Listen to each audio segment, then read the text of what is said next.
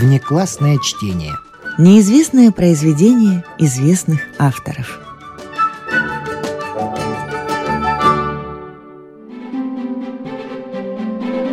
Внеклассное чтение. Не включенное в курс литературы.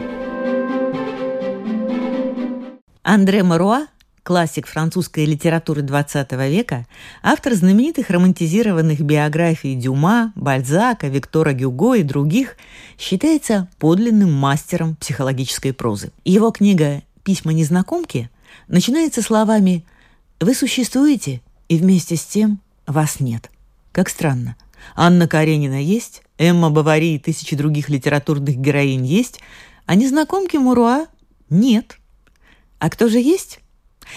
Есть красавица, мелькнувшая в театральном фойе. Есть незримая молчаливая собеседница, готовая часами слушать рассуждения о жизни, любви, расставаниях и встречах. Есть писатель, проживший долгую жизнь и готовый делиться сокровенными мыслями. И вот возникает удивительное повествование, которое тут же разлетается на цитаты.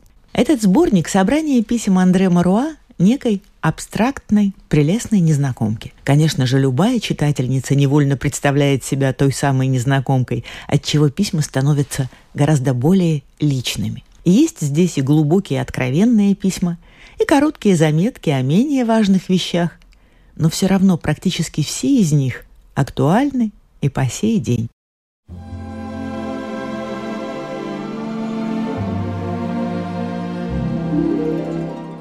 Андре Муруа. Об одной молоденькой девушке. «Покорить мужчину?» — говорит она. «Но женщине не дано покорять. Она существо пассивное. Она ждет нежных признаний или обидных слов. Не ей же проявлять инициативу». Вы описываете видимость, а не реальность, возражаю я. Бернард Шоу уже давно написал, что если женщина и ждет нежных признаний, то так же, как паук ждет муху. Паук ткет паутину. А что, по-вашему, делать бедной девушке? Она или нравится, или нет? Коли она не нравится, ее жалкие старания не способны преобразить чувства мужчины. Думаю, она скорее добьется обратного. Ничто так не раздражает юношу, как притязание девушки, к которой он равнодушен – Женщина, которая сама себя навязывает и делает первый шаг, добьется мужчины, но не любви. Это было бы верно, если бы женщина действовала неумело, и было бы очевидно, что инициатива исходит от нее. Но искусство как раз в том и заключается, чтобы сделать первые шаги незаметно. Она бежит под сень плакучих ив, но хочет, чтобы ее увидели – отступая, заманить противника. Вот старая проверенная военная хитрость. Она немало послужила и девицам, и солдатам. Это и в самом деле испытанная хитрость. Но если у неприятеля нет ни малейшего желания преследовать меня, мое бегство ни к чему не приведет. Я так и останусь в одиночестве под сенью плакучих ив. Вот тут-то вы, женщины, и должны постараться пробудить мужчине желание преследовать вас. Для этого разработана целая тактика, и вам она знакома лучше, нежели мне. Надо ему кое-что позволить, притвориться, будто он вас сильно занимает, а потом неожиданно все поломать и решительно запретить ему то, что еще вчера он считал прочно завоеванным. Контрастный душ, встряска суровая, но под ним и любовь, и желание растут как на дрожжах. Вам-то легко говорить, но такая тактика предполагает, во-первых, хладнокровие у той, что приводит замысел в исполнение, а как подвергнуть испытанию человека, чей голос заставляет вас трепетать? Во-вторых, необходимо, чтобы испытуемый мужчина уже начал обращать на вас внимание. В противном случае катайте сколько хотите клубок ниток, котенок откажется играть. Ни за что не поверю, что молоденькая и хорошенькая девушка не в силах заставить мужчину обратить на нее внимание. Для начала достаточно завести речь о нем самом. Большинство представителей сильного пола кичатся своей специальностью. Терпеливо выслушивайте их разглагольствование о профессии и о них самих.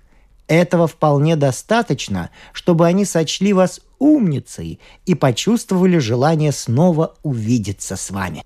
Стало быть, надо уметь и поскучать? А как же, подтверждаю я. Это уж само собой разумеется. Касается ли дело мужчин или женщин, любви или политики, в этом мире преуспеет тот, кто умеет и поскучать. Ну, а тогда я предпочитаю не преуспевать. Я тоже. Уж в этом-то мы с вами преуспеем. Вот такой разговор произошел у меня вчера с одной молоденькой девушкой. Ничего не поделаешь. Вас ведь рядом не было –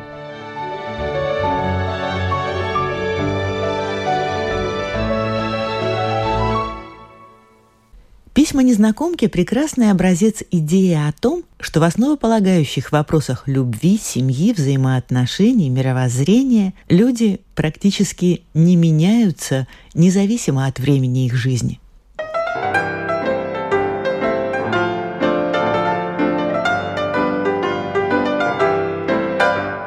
Андре Муруа о даме, которая все знает – Как? Вы мой сосед, доктор? Да, один из двух ваших соседей, сударыня. Я в восторге, доктор. Мне давно уже не удавалось спокойно поболтать с вами. Я тоже очень рад. Мне надо бы получить у вас уйму советов, доктор. Это не будет вам в тягость? Говоря по правде, сударыня... Прежде всего, моя бессонница. Помните, какая у меня бессонница? Ну, что я вижу, доктор? Вы принимаетесь за суп? А почему бы и нет? Да вы с ума сошли! Нет ничего вреднее для здоровья, чем поток жидкости в начале трапезы. Помилуйте, сударыня. Оставьте подальше этот крепкий бульон, доктор, прошу вас. И да. давайте-ка мы вместе изучим меню. Э, семга годится, в рыбе много белков, пулярка тоже – так, так, так, нужный нам витамин А мы получим с маслом, витамин С с фруктами, а витамина В вовсе нет. Ой, какая досада! Вы не находите, доктор? Ну, нет, и на нет, и суда нет. Скажите, доктор, сколько нужно ежедневно калорий женщине, которая, как я, ведет деятельный образ жизни? Точно не скажу, сударыня это не имеет ровно никакого значения. Как это не имеет никакого значения? Ха! Вы еще, пожалуй, скажете, что уголь не имеет никакого значения для паровоза, а бензин для автомобиля? Я веду такой же образ жизни, как мужчины, и мне необходимы три тысячи калорий, не то я захерею. Вы их подсчитываете, сударыня? Подсчитываю ли я их? Вы что, шутите, доктор? У меня всегда с собой таблица. Вот. Да вот же. Смотрите. Ветчина 1750 калорий в килограмме. Цыпленок 1500. Молоко. М молоко 700. Превосходно. Ну как узнать, сколько весит вот это крылышко цыпленка? Ну, дома я требую взвешивать все порции. Тут в гостях уж прикидываю на глазок. О, доктор! Что с вами, сударыня? Умоляю вас, остановитесь. Это так же непереносимо, как скрежет ножа, как фальшивая нота, как... Ой! Да что я сделал, сударыня? Доктор, ну вы смешиваете белки с углеводами, доктор! Остановитесь! Эх, шут меня побери, я ем то, что мне подает. Вы! Вы знаменитый врач! Но ведь вы прекрасно знаете, доктор, что обычная трапеза рядового француза, бифштекс с картофелем, это же самый опасный яд, который только можно приготовить. И тем не менее, рядовой француз благополучно здравствует. Доктор, вы сущий еретик.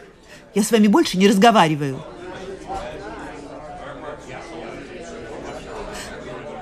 А кто мой другой сосед. Я слышала его фамилию, но он мне не знаком. Это важный чиновник из Министерства финансов, сударыня. Правда? А, как интересно! Сударь! Э, мсье! Сударь! Как там наш бюджет? М? Вы уже свели концы с концами? Ой, сударыня, смилуйтесь, я сегодня битых восемь часов говорил о бюджете и надеялся, что хоть за обедом получу передышку. Передышку? Мы вам дадим ее тогда, когда вы утрясете наши дела. И ведь это так просто. Так просто, сударыня? Да проще простого. Наш бюджет составляет 4 триллиона. Ну да, приблизительно так. Ну и превосходно. Урежьте все расходы на 20%. Ну что, угадала?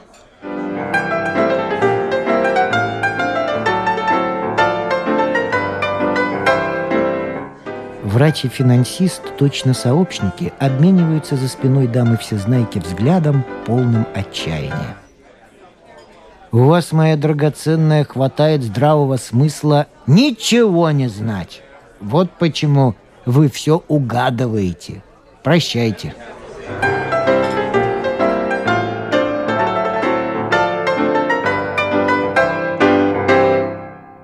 Маруа раздумывает над поведением и нравами людей, взаимоотношениями мужчин и женщин, приемами обольщения, над тем, почему браки оказываются счастливыми, почему случаются разводы и угасают чувства. Автор обращает свои письма к женщине. Но кто она? Остается загадкой – Вопрос актуальности, конечно, возникает. Все-таки автор жил в другое время. Сложно ли будет его понять? Можно ли вынести какие-то полезные мысли из этих писем? На все вопросы ответ один.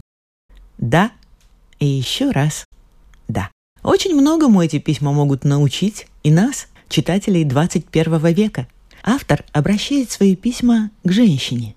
Но они будут полезны не только женщинам, ищущим опору в этой жизни – но и мужчинам, так часто не понимающим логику поведения и психологию представительниц прекрасного пола. Андре Муруа о мужской половине рода человеческого. На днях я прочел в одной американской газете статью, которая бы вас позабавила.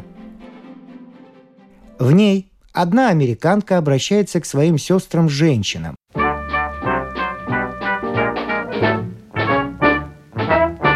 Вы сетуете на то, что не можете найти себе мужа? Вы не обладаете той неотразимой красотой, какой Голливуд уже, увы, приохотил наших мужчин? Вы ведете замкнутый образ жизни, редко бываете в обществе.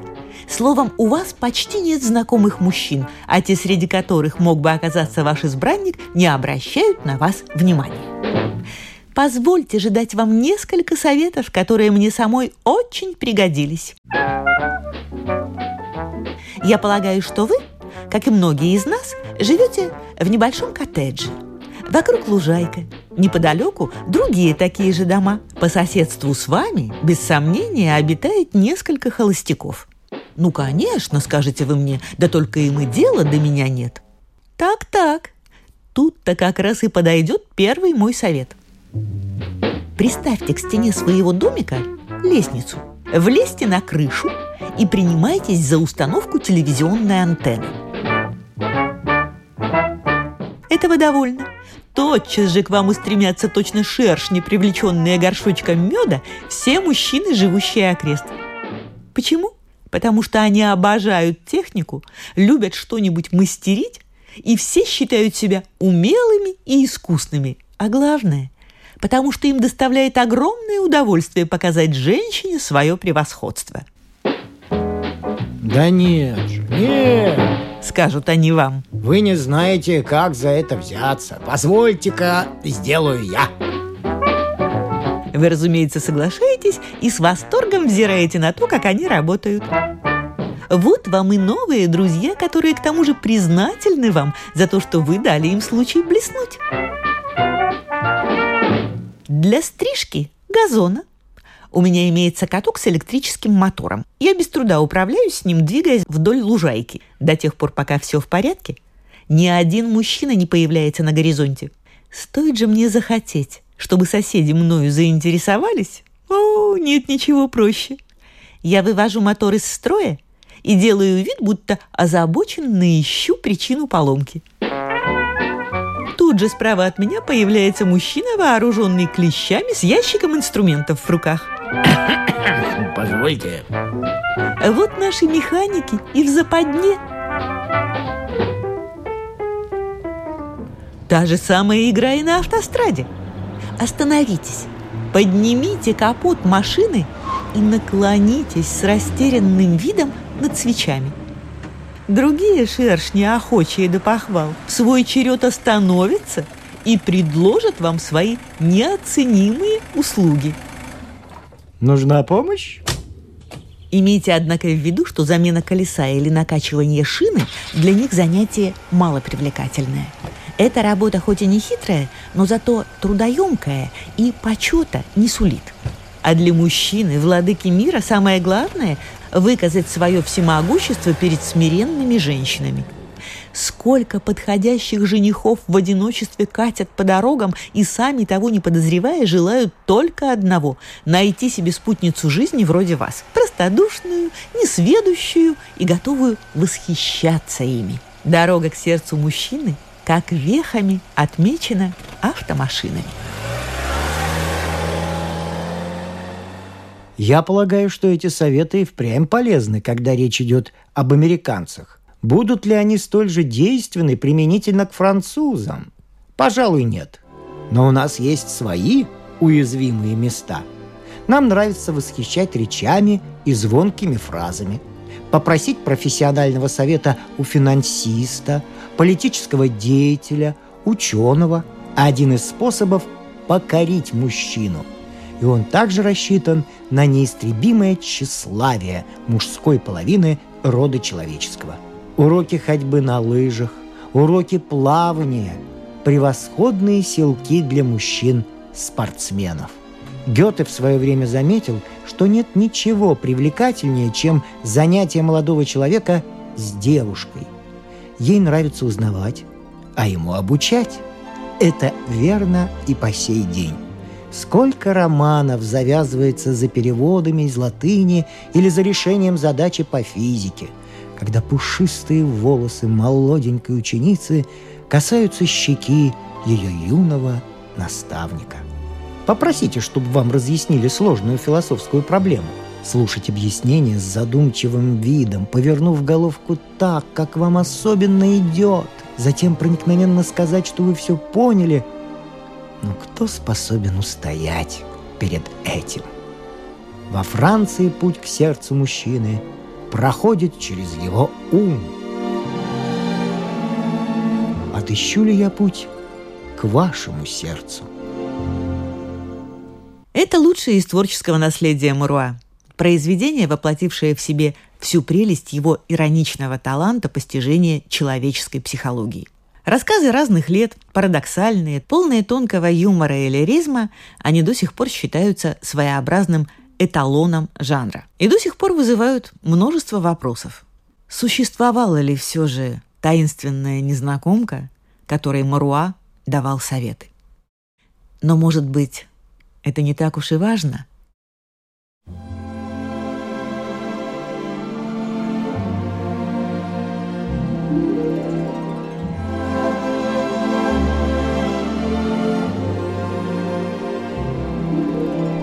Вы существуете, и вместе с тем вас нет.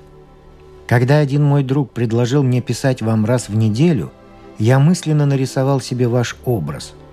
Я создал вас прекрасный и лицом, и разумом. Я знал, вы не замедлите возникнуть живой из грез моих, и станете читать мои послания, и отвечать на них, и говорить мне все, что жаждет услышать автор. С первого же дня я придал вам определенный облик, облик редкостно красивой и юной женщины, которую я увидал в театре. Нет, не на сцене, в зале – Никто из тех, кто был со мною рядом, не знал ее. С тех пор вы обрели глаза и губы, голос и стать. Но, как и подобает, по-прежнему остались незнакомкой. Печати появились два-три моих письма, и я, как ожидал, стал получать от вас ответы. Здесь вы – лицо собирательное. Вас много разных незнакомок. Одна наивная, другая вздорная, а третья насмешница. Мне не терпелось затеять с вами переписку. Однако я удержался. Вам надлежало оставаться всеми. Нельзя было, чтобы вы стали одной. Вы укоряете меня за сдержанность, за мой неизменный сентиментальный морализм. Но что поделаешь? И самый терпеливый из людей прибудет верным незнакомке лишь при том условии, что однажды она откроется ему. Я обещал, что стану продолжать эту игру до той поры, пока буду черпать в ней удовольствие. Прошло больше года. Я поставил точку в нашей переписке. Возражений не последовало. Воображаемый разрыв совсем не труден. Я сохраню у вас чудесное, незамутненное воспоминание. Прощайте.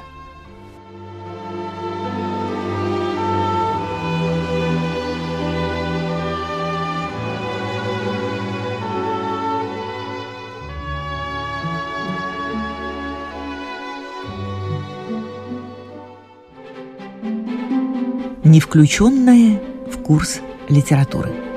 Внеклассное чтение. К непрочитанной книге всегда можно вернуться. Андре Маруа. Рождение знаменитости.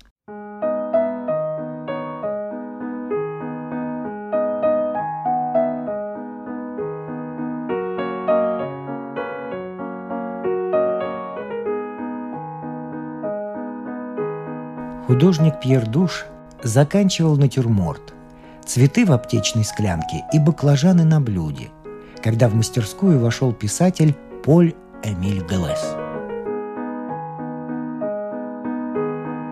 Несколько минут Глэс смотрел, как работает его друг, затем решительно произнес «Нет!».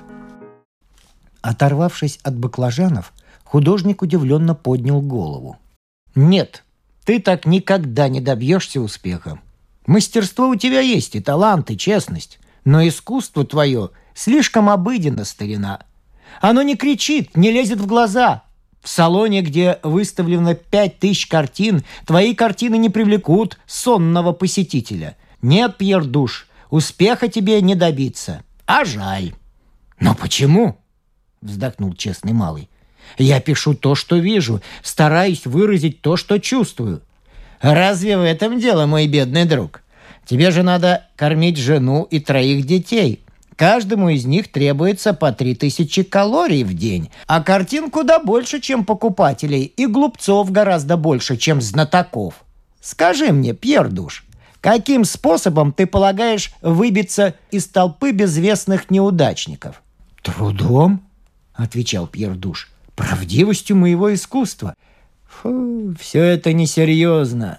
Есть только одно средство вывести из спячки тупиц – решиться на какую-нибудь дикую выходку.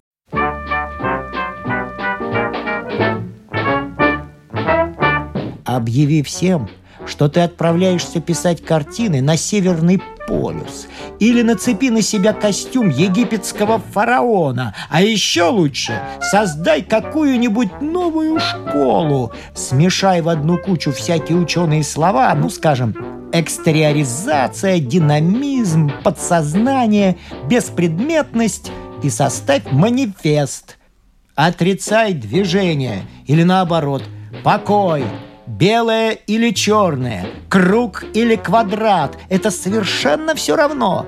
Придумай какую-нибудь неогомерическую живопись, признающую только красные и желтые тона, цилиндрическую или октаэдрическую, четырехмерную, какую угодно. В ту самую минуту Нежный аромат духов возвестил о появлении пани Косневской. Это была обольстительная полька, чьи синие глаза волновали сердце Пьера Душа. Она выписывала дорогие журналы, публиковавшие роскошные репродукции шедевров, выполненных трехгодовалыми младенцами. Ни разу не встретив в этих журналах фамилии честного душа, она стала презирать его искусство. Устроившись на тахте, она мельком взглянула на стоявшее перед ней начатое полотно и с досадой тряхнула золотистыми кудрями. «Вчера я была на выставке негритянского искусства Золотого века», сообщила она своим певучим голосом, раскатывая звонкое «Р». «Сколько экспрессии, какой полет, какая сила!» Пьер Душ показал ей свою новую работу – портрет, который он считал удачным. «Очень мило», — сказала она нехотя. И ушла. Благоухающая, звонкая, певучая и разочарованная. Швырнув палитру в угол, Пьер Душ рухнул на тахту. «Пойду служить в страховую кассу, в банк, в полицию, куда угодно!»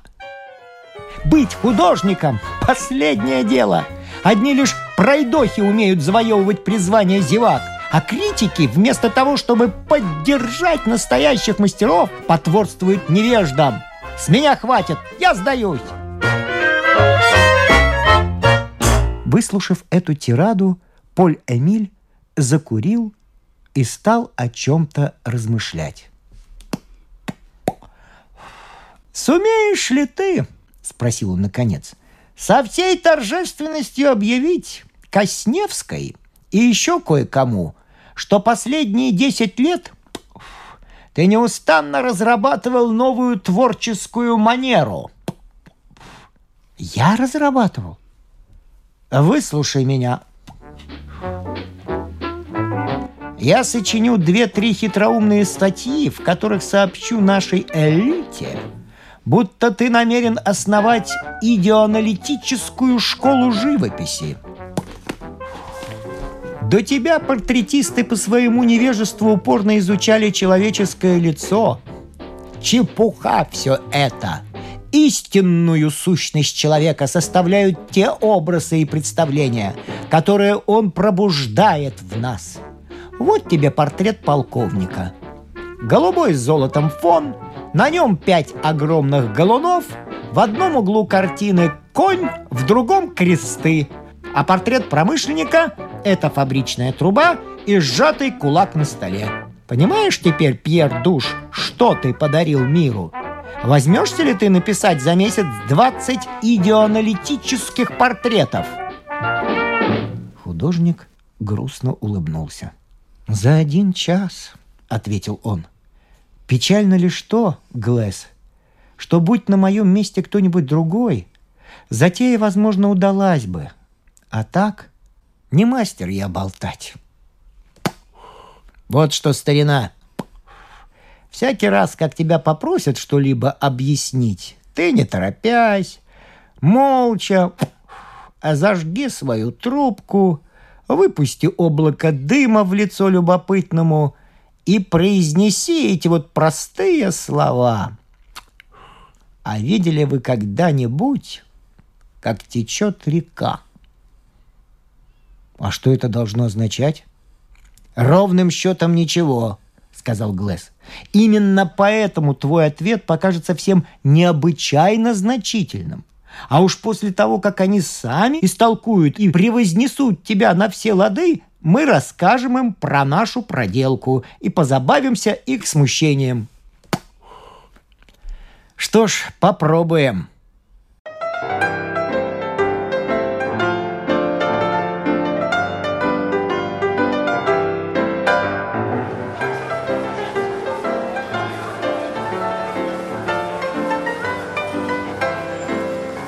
Прошло два месяца – Выставка картин душа вылилась в настоящий триумф.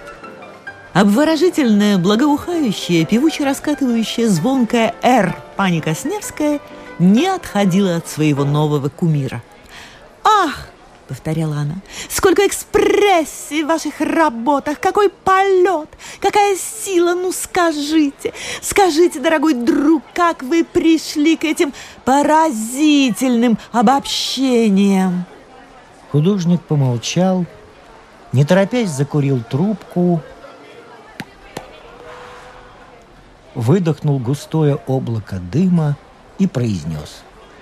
«А видели вы когда-нибудь, мадам, как течет река?» Губы прекрасной польки затрепетали, суля ему певучее, раскатистое счастье.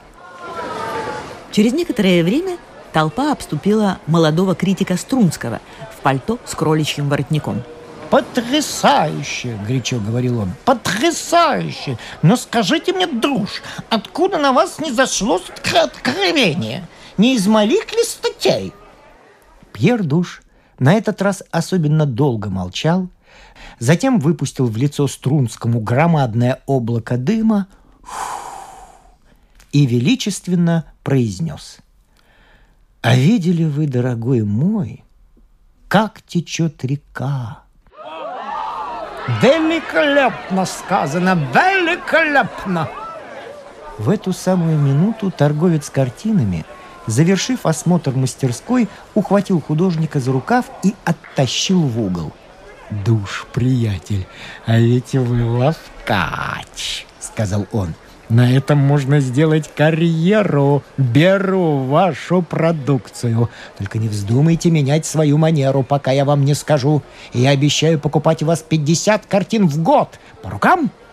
Не отвечая, душ загадочным видом продолжал курить. Постепенно мастерская пустела. Наконец, Поль Эмиль Гласс закрыл дверь за последним посетителем.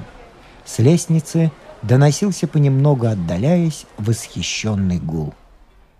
Оставшись наедине с художником, писатель с веселым видом засунул руки в карманы.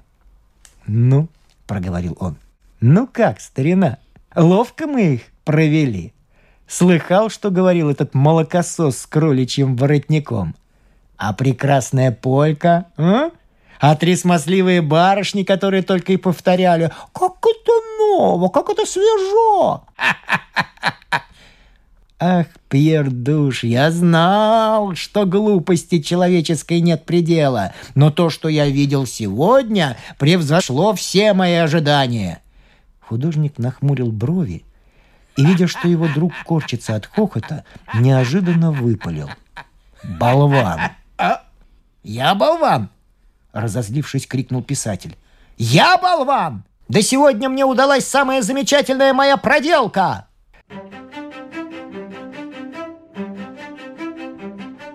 Художник самодовольно оглядел все двенадцать идеоаналитических портретов. «Даглас, ты и вправду болван!» С искренней убежденностью произнес он. «В этой манере что-то есть. Писатель оторопело уставился на своего друга. «Вот так номер! Душ, вспомни! Кто подсказал тебе эту новую манеру?» Пьер Душ помолчал, затем, выпустив из своей трубки густое облако дыма, сказал «А видел ли ты когда-нибудь, как течет река?»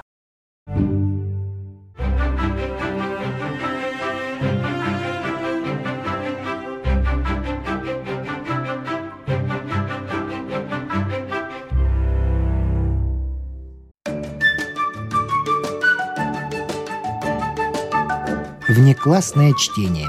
Неизвестное произведение известных авторов –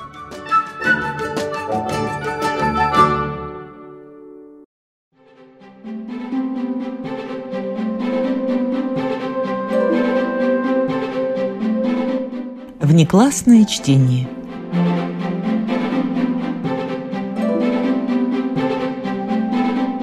С вами прощаются актеры Наталья Щеглова и Вадим Гросман. Музыкальный редактор Виктор Петров. Слушайте нас в Spotify, на платформах CastBox, Яндекс.Музыка, Apple Podcast и других. Самых маленьких слушателей мы приглашаем побывать в гостях у книжки. Подкаст Латвийского радио 4.